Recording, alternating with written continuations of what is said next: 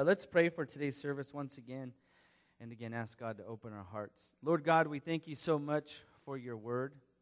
We thank you that it continues to speak to us even today, no matter where we are at, Lord God. If we open our hearts and our eyes and our ears, we will hear what the Spirit has to say to the church individually and collectively. So I pray this morning, Lord, that you speak to every heart, wherever they're at, Lord God, all that they're going through. I know just talking to some people this morning, there are people who are, are suffering emotionally and physically, just going through so much. And we're all at different places in our lives, but we serve one God, one Creator, as John mentioned, who created the heavens and the earth, and whose kingdom is now and is to come, and is watching over us and doing all things for His glory. And so we ask that you would speak to us, Lord, and it's in your name we pray. Amen. Well, open your Bibles to uh, the Gospel of John. We're going to look at the end of John's uh, fourth chapter, verses 31 through 54, in a message entitled The, the Satisfied Servant. I mean, even that title, you might think, servant. How can I be satisfied as a servant? You might think of yourself as a servant at work or even in the church, which is really what we are, and we call ourselves servants of the Lord. But how can you be satisfied in that? Because if you've been in any type of ministry or just even in life, right, you have this great plan of how things are going to happen and how things are going to go. And how many of you have had them turn out the way that you expected? yeah, right. We're, we're, we're, dealing with people uh, as fallen people who aren't perfect, and we're not perfect either. And how does God work all those things out?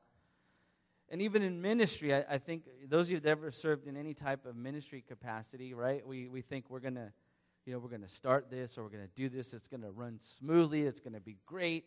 You know, I think of when I used to be in a, a children's ministry, and I thought of this great thing that we're going to do, and all the kids are going to, you know, worship God at the end. and it, it, doesn't always turn out that way. Even as a pastor in, in church, you're thinking, okay, we're going to do this great thing. And it, even, even in sermons, and, and you might say, Yeah, I agree with that, Robert. I think it's a great sermon, and it's like, I, that thing probably just bombed. I don't know. So I always get, I always, I'm always afraid when I think I have a good sermon, because then it's usually not that great.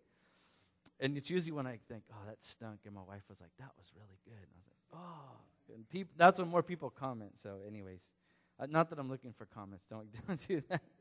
I do pray that God speaks to you, though. And even in this story this morning that we're looking at, Jesus is going to explain about servanthood and how to be satisfied in that.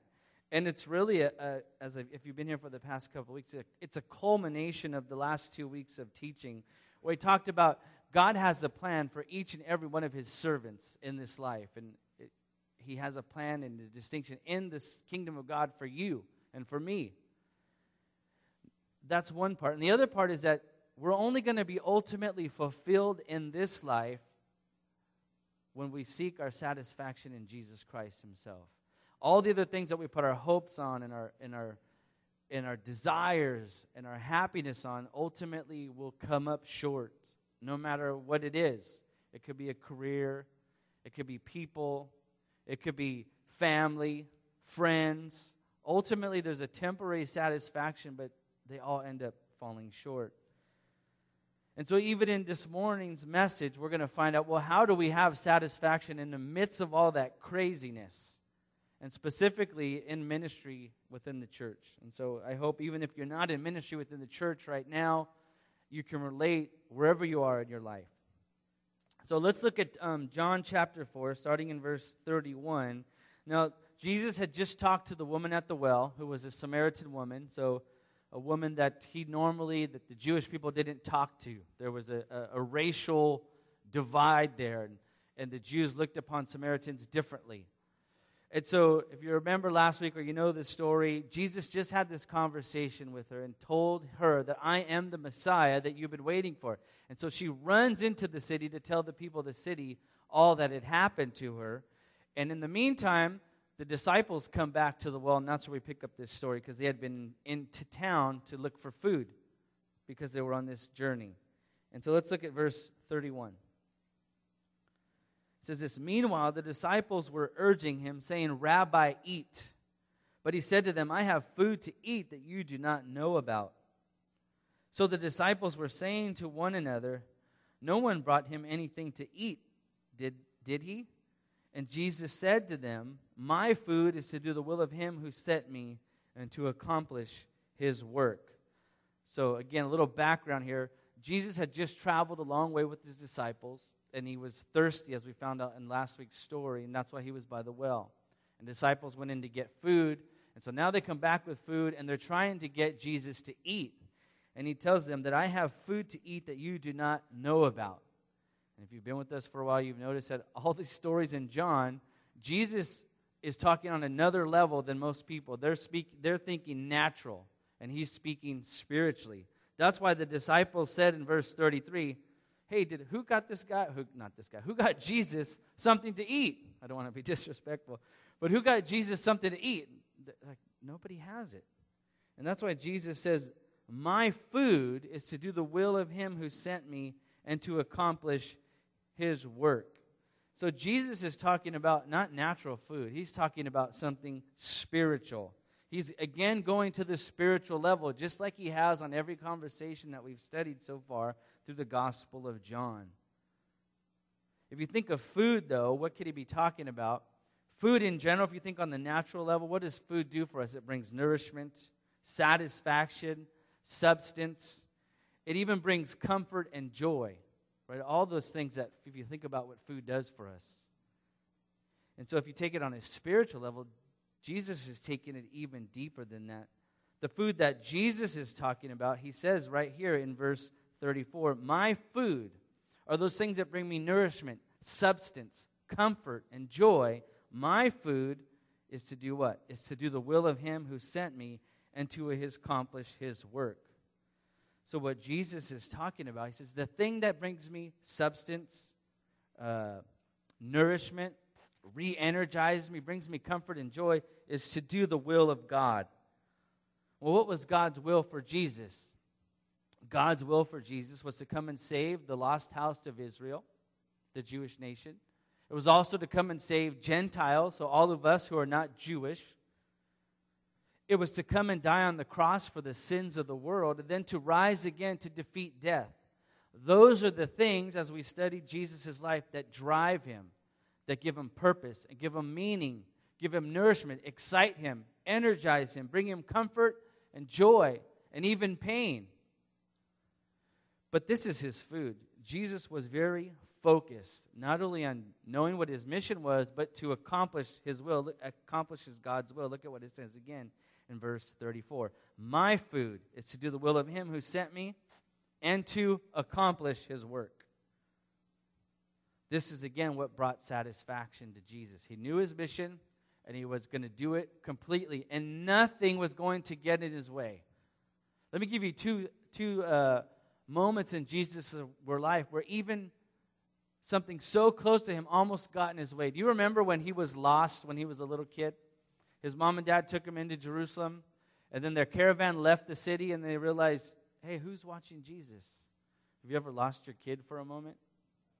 No, I have. It's kind of scary. Have you ever lost somebody else's kid? That's even worse.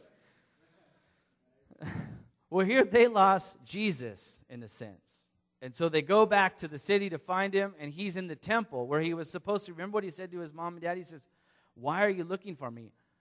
I'm about my father's business.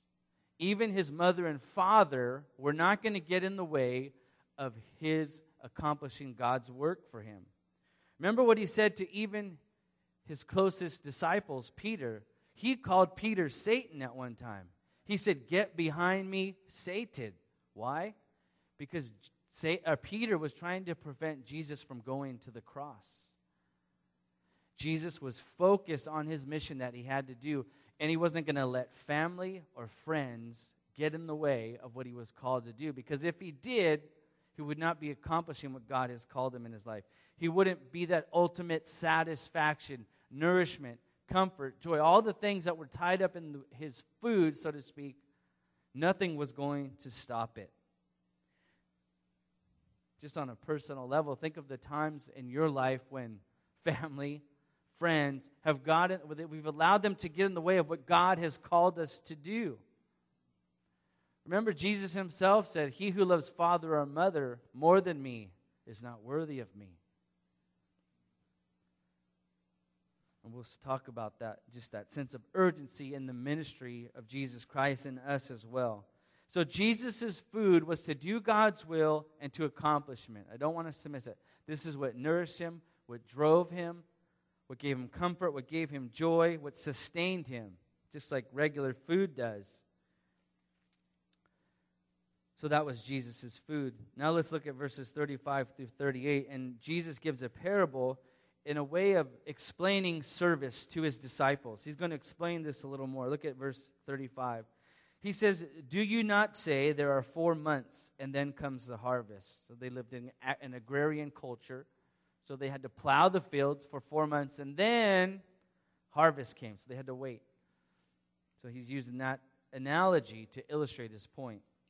He says, Do you not say there are four months and then comes the harvest? Behold, I say to you, lift up Lift up your eyes and look on the fields, that they are white for harvest. Already he who reaps is receiving wages and is gathering fruit for life eternal, so that he who sows and he who reaps may rejoice together. For in this case, the saying is true one sows and another reaps. I sent you to reap for that which you have not labored, and others have labored, and you have entered into their labor. So, what is Jesus talking about? again, he's explaining to his disciples the type of service that they're going to need to do. And he's explaining what he's just talked about. My food is to do God's will. So he does this. First of all, he, he gives them an, a, a reminder or tells them that there's no need to wait for four months. Remember, he said, You guys say four months and then there's a harvest. He says, Lift up your eyes now, for the fields are white for harvest. Again, he's talking about what? Spiritually speaking. He's using the physical, something that they're familiar with, to give them a spiritual reality.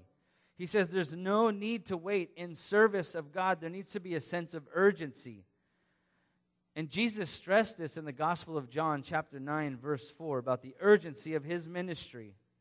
Jesus, obviously being God, knew that he had a short time on this earth. And in John chapter 9, verse 4, he says this he says, We must work the works of him who sent me as long as it is day. Night is coming when no one can work.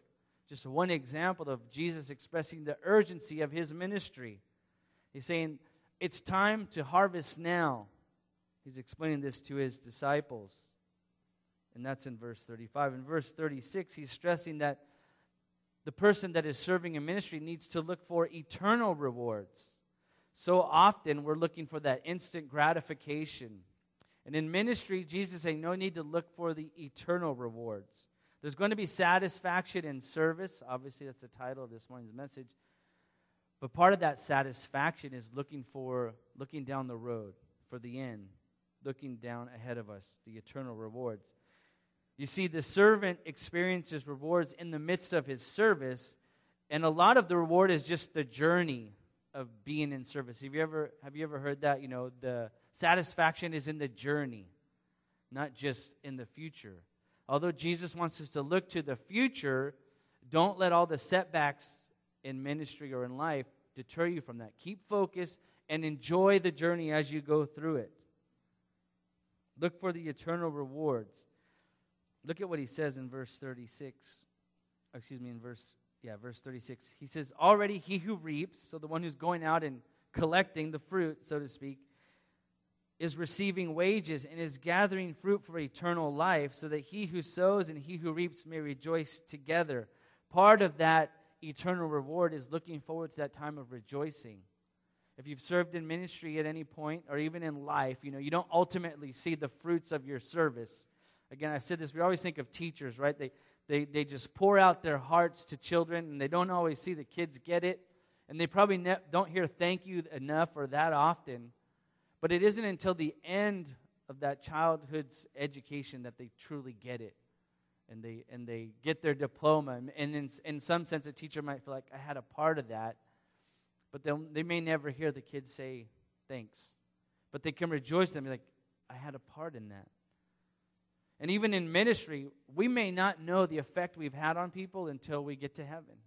We see that child that we uh, minister to, or a, fa- a family member, a friend that we may have prayed for, and we see them in heaven. Think of the eternal rejoicing that you will have. And this is what Jesus is saying. He says, Already he who reaps is receiving wages, is gathering fruit for eternal life, so that he who sows and he who reaps may rejoice together.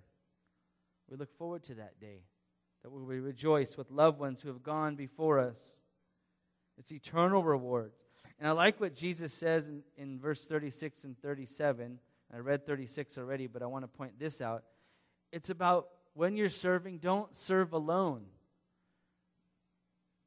He says, Already he who reaps is receiving wages and is gathering fruit for eternal life, so that he who sows and he who reaps. So there's two people. Sometimes in ministry, you, you're sowing, you're doing the work, but you don't see the fruit. Somebody else sees that end. Maybe you've been witnessing to a friend over and over again, and you never see them come to faith in Jesus Christ, but they come to faith in Jesus Christ somewhere else, with somebody else. I don't mind that. I remember praying for my mother and father. I could talk about them because they're not here this morning. Uh, like, it's so hard to talk to my dad about Jesus Christ and how will he ever get saved? You know, but I just prayed and prayed for like, I don't know, 20 years or something. And then finally, somebody sat down and talked to him, and he came to faith. You never know. That person reaped what maybe I was just sowing in prayer. But for me, it's like, I don't care how you save them, Lord, just save them. you know? And sometimes that's what it is in ministry and in life is we're sowing and sowing and sowing and we never see the reaping part, but somebody else does. And that's how God works in the kingdom. We, we work together. That's why we need a community of believers. Somebody sows and somebody reaps. One day you're the sower, and the next day you may be the reaper. So we work together. And this is what Jesus is telling his disciples. He's saying, You guys are going to go out and sow, or no, somebody else has sown, and you guys are going to reap. And we'll talk about that right now. So the apostles were building on the foundations of others. If you know the story of the New Testament, well, who were they building on? The prophets of the Old Testament were proclaiming the coming of the Messiah, the coming of the Messiah. The Messiah comes in Jesus Christ, and the disciples reap that. They give that message, and people start coming to believe in the Messiah. So they were the reapers. But the sowers were the Old Testament prophets and even Jesus himself proclaiming that he was the Messiah. Because everybody that Jesus talked to, they didn't always come to faith. Think of that. Somebody else reaped the harvest. And again, they did not shoulder this burden alone. Sometimes the apostles were the reapers, and sometimes they were the sowers, but they were called to continually told to reap and reap and reap. And so now this moves to the next section where Jesus is going to give three illustrations of this sowing and reaping.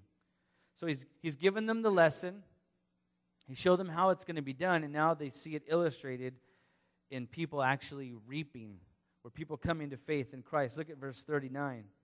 So as the disciples were talking, now look at verse 39 it says this From the city, many of the Samaritans believed in him because of the word of the woman who testified.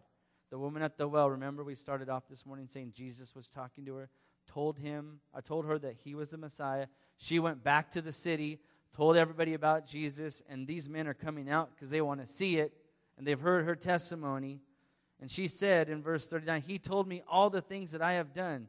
So when the Samaritans came to Jesus, they were asking him to stay with them, and he stayed there two days. Many more believed because of his word. And they were saying to the woman, It is no longer because of what you said that we believe, for we have heard for ourselves, and we know this one is indeed the Savior of the world. So the Samaritans now, this, thinking of the illustration to his disciples here,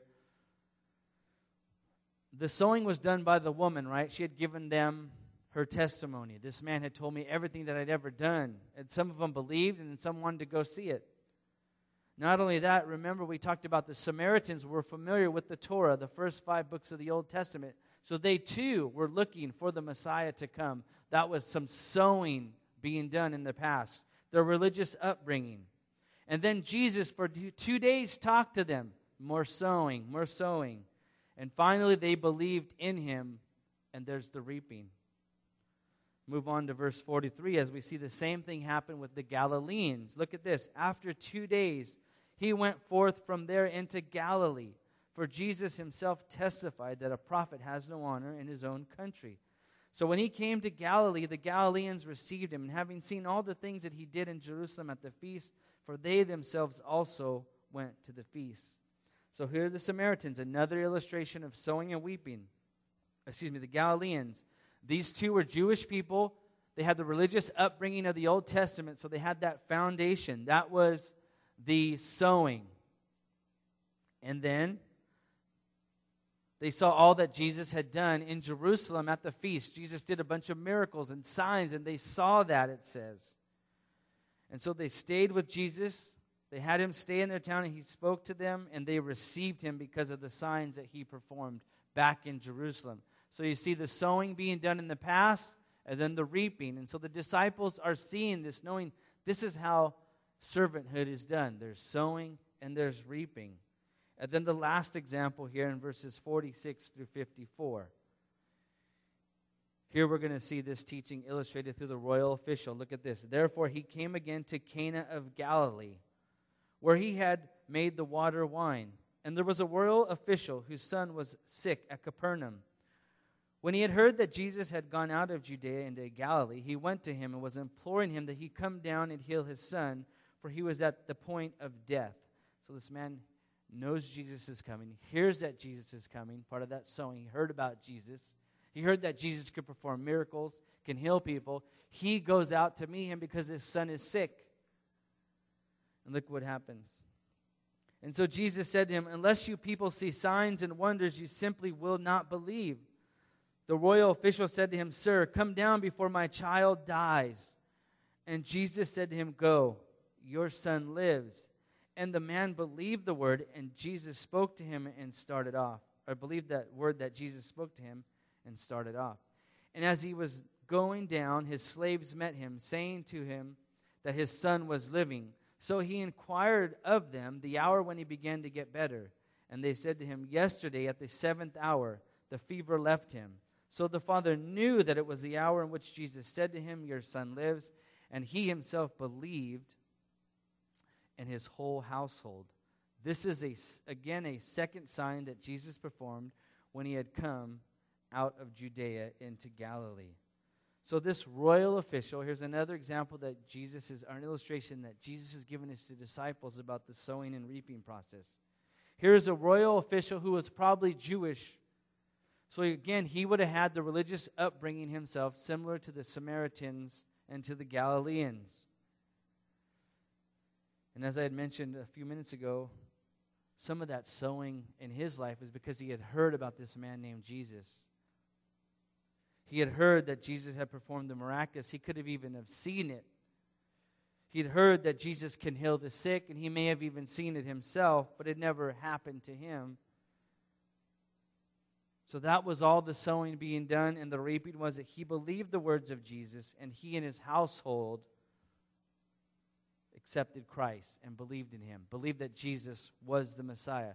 So, three illustrations of sowing and reaping were given to his disciples. So this would sink in with them that, hey, there's, there's this whole process of sowing and reaping.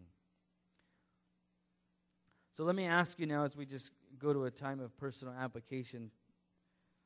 Let's start with this. Are you eating the right food?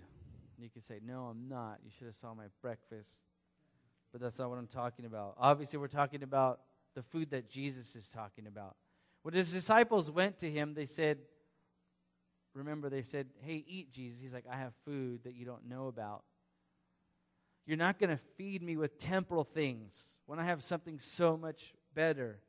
So, the first thing each and every one need to ask ourselves what are we seeking in life for that self satisfaction? Are we looking to Jesus Christ to be our satisfaction?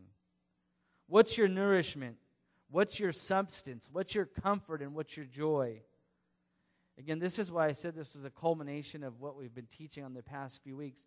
Jesus says, Your true fountain of life is in me. Remember, he told the woman at the well, I'm going to give you water and you will never thirst again. It's going to well up in you to eternal life. All the other things that you're seeking, remember, she had been married five times. He says, those things are not going to bring you ultimate joy. They could be temporary, and then they're going to quickly fade. So when I say, are you eating the right food, it's really, are you serving God obediently? That's the right food. Jesus said his food, the thing that sustained him, the thing that nourished him, the thing that brought him comfort and joy, was to do the will of him who sent him. And guess what? Each and every one of us were created by God to serve him. And until we know that and experience that for ourselves, we're never going to be satisfied. We're going to use we're going to look for every everything every other thing in this world to satisfy ourselves. And it will satisfy for a while. It could even satisfy for a long time, but in the end, it's not what God made us for. I think of when when Jesus said uh, when he gave the parable and said, "What will a man uh, give?" You know, what's that verse I'm looking for? I know you guys know it. It's about, you know, what will a man give up for eternal life? You know, will he seek God and be ultimately satisfied, or will he sell out to have the entire world and lose his own soul? What are, what are you eating? What is the food that you're seeking nourishment in? Satisfaction, substance, comfort, and joy. Again, I'm going to say that only serving God obediently, He's the fountain of life. He has a plan for your life and He's the only one that will satisfy you. And even as believers, sometimes we lose sight of that, right? And we get sidetracked. And we're looking for all the other things in our life that, that are thrown at us that are good, but they get us off of what God has called us to do. So, are you eating the right food? That's number one. If you are, the second one is this Do you serve God with a sense of urgency? Do you serve God with a sense of urgency? Remember, Jesus has said, hey, we need to do the works of Him while it is day, because soon it's going to be night. And I think this is important in our lives that we need to serve God with a sense of urgency, meaning life is short. We only have a certain amount of time in this world, a certain amount of time with our friends and family and children, and then eternity comes for each and every one of us. We only have this moment in our life once, and then it's gone. It's a, it's a sad reality. But it could also be exciting if you make every moment count for God. So serve with a sense of urgency. Don't think, you know what, I'm gonna I'm gonna do it later. I'm gonna come to God later. I'm gonna serve God in that ministry later. No, let's serve him now. Let's have that sense of urgency because eternity is at stake. That brings you to my third point serve with eternity in mind. So even though we, we seize the moment, this opportunity now, no, we do this now because eternity is in the near future. We're going to get those rewards that God has promised to his servants. Again, all the, I think of I think of mothers, you know, because I, I think of um, all that they the time that they spend on their children for that in the future you'll see the harvest come to fruition. And even, you know, I shouldn't say, I'm sure uh, we as dads, we have a part in that too. I mean, I'm thinking personally in my own life. So I'm not putting it on you, dads. But build in. We build, we build, we build. We sow, we sow, we sow. And do it because you're thinking of eternity. You're thinking of the long term uh, payoff. Serve with eternity in mind bring people to eternal life is our reward. We should, again, mentioning my parents, I'm going to rejoice with them for all eternity because they came to the Lord. And again, I had a little bit of sowing and somebody else reaped. But we think about the eternity, we think about the future. Fourthly and lastly, serve along with others. Remember, Jesus said, You're going to sow and you're going to reap, and sometimes you're going to reap and sometimes you're going to sow that reminds us in ministry that we serve alongside other people. Again, sometimes you're the sower, and sometimes you're the reaper. And as I was thinking of those three examples that I, that I gave you earlier, you had the Samaritans, the Galileans, and the royal official. I was thinking of their upbringing, their religious background that I had mentioned. That it was their culture that kind of sowed into them this belief that there even was a Messiah. And that reminded me of children, the time that you spend maybe reading the Bible to your children, taking them to church, investing in them. Now, you may not see them ultimately, you may not be the one that leads them to the Lord, but you're building that up in their lives. I think of all the times my wife would read scripture to my children at night or during the day. Just reading the stories and putting it, building it into their into who they are, their makeup, that there's Jesus and there's a Messiah and he's done all these things. And I always think of children's ministry, they do the same things. They build into the children, they build into the children. And I've told you this story before about my son Jonathan. You know, he and now if you don't know if you noticed the little guy that's with them, the, that's our neighbor. He's the friend that he was like telling the uh, the parables to, the stories that he learned in Sunday school. He would go out and talk to him about it and tell him about the Good Samaritan. And he would even illustrate it by like falling on the ground and saying, You help him up. And eventually he invited his friend Christopher to church, and now he's coming to church.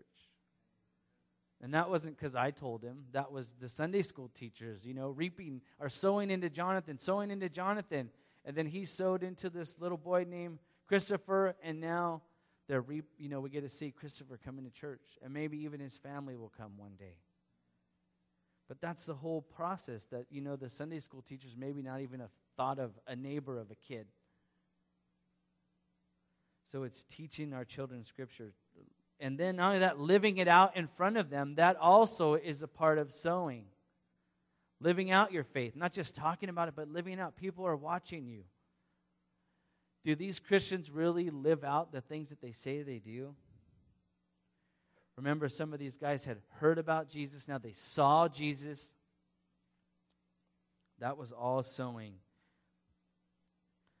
So, again, sometimes you sow and sometimes you reap. Maybe you will actually be that person that leads somebody to Christ. That's the reaping. Somebody sowed into them, sowed in them, and then you get to reap. And sometimes, this is the hardest part, sometimes we just have to sit and wait, right? We just sow and sow and sow. Like me praying for my mom and dad for 20 some years, just sowing, sowing, sowing, and waiting and waiting, waiting. When are they going to get it? When are they going to get it? And maybe that's you with some people in your life. You're ministering to them, you're sowing into their lives. When are they going to get it? Sometimes we just wait. But I want to encourage you with this last scripture. Uh, it's in Galatians 6 verses 9 through 10. I think it really illustrates this point altogether. It says this Let us not lose heart in doing good. So that, that's that sowing. Don't lose heart in doing good. For in due time we'll reap if we do not grow weary. So then, while we have opportunity, let us do good to all people. That's that sense of urgency. While we have the opportunity, do good to all people and especially to those who are of the household of faith. The Apostle Paul, here in the book of Galatians, it just kind of sums up all that we were just talking about. Don't grow weary in doing good. Sometimes you want to give up. I get it. Sometimes you don't see things happening or you see the wrong things happen in life and you just want to give up. The Apostle Paul says, Do not lose heart in doing good, for in due time we'll reap if we do not grow weary. It's tiring. Ministry is tiring. Serving in any capacity, even outside of church, is tiring. I get it. But don't give up because we're called by God to live in a, set, in a, in a different way, to be an example. So don't grow weary in doing good. Not only that, and especially like this, to those who are in the household of faith.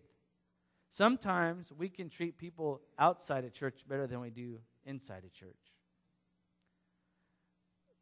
The New Testament over and over again says that we need to take care of each other, the household of God, and then we'll take care of everybody else. When the world sees the household of God operating in one way, then they'll be like, that's a, that's a witness, that's a testimony. Hmm, what's going on over there? Look how they serve each other. Look how they love each other. Look how they care for each other if you read uh, in the first century, that's how the church grew. The Roman society saw the church loving women, loving children, burying their dead, which it wasn't always done. I read this, sociolo- uh, this study in sociology of how the early church grew, and that's what they had discovered that the world saw the church acting differently than the rest of than, than their world that they lived in. And so that drew them to the church. That was a testimony. We need that again in our life. The world needs to see the church act like Jesus Christ and be drawn to it. So don't grow weary in doing good, for in due time you will reap. So then, while we have an opportunity, let us do good to all people, especially those who are of the household of faith. And I close with this. We find ultimate satisfaction. While we are in the middle of serving God, doing all this, we're going to find satisfaction because that is our purpose in life. We're called to serve one another. One of the things out on the church, right? Seek God. What's the next one? You're like, I pass by it all the time every Sunday. It says, Seek God and serve others. That's what we're about. And share the gospel. Christianity is not about ourselves, it's about others. It's about God, it's about others. And that's what we're called to do. And that's how we find our ultimate satisfaction by serving others. When we're constantly looking at ourselves, we won't find satisfaction because nothing will satisfy us that we're trying to clamor for. It's only in serving God obediently because why? Because that's our purpose in life. We're called to serve God. And until you find your purpose in life, you will never ultimately be satisfied. Let's close in prayer. Lord God, we thank you so much for your word. Again, how it continues to speak to us today. And I pray, Lord God, that you have spoken to us as a church, that we would recommit our lives to continue to serve you passionately with a sense of urgency, with a sense of eternity. And Lord God, if there's anybody in this room who, as they heard this sermon, would realize, you know what, I'm not eating the right food. I'm not doing the will of God. I'm not living the life that He's prepared for me. I pray this morning that they would call out to you, that they would come home to you or return back to you, Lord God. And they will find ultimate satisfaction in the servanthood of serving you and serving others. I pray that you would comfort them, Lord God. And again, for those of us who have served you for quite some time and maybe sometimes get off track, get disappointed, disillusioned, and are tired and weary, that we would be re energized and focused on serving others for your glory and for eternity. And Lord, we pray this now in Jesus' name. Amen. Remember, we have a short time on this earth in a short time with all the people in our lives. Let's serve with, with commitment, with passion, with a sense of urgency, and looking towards eternity.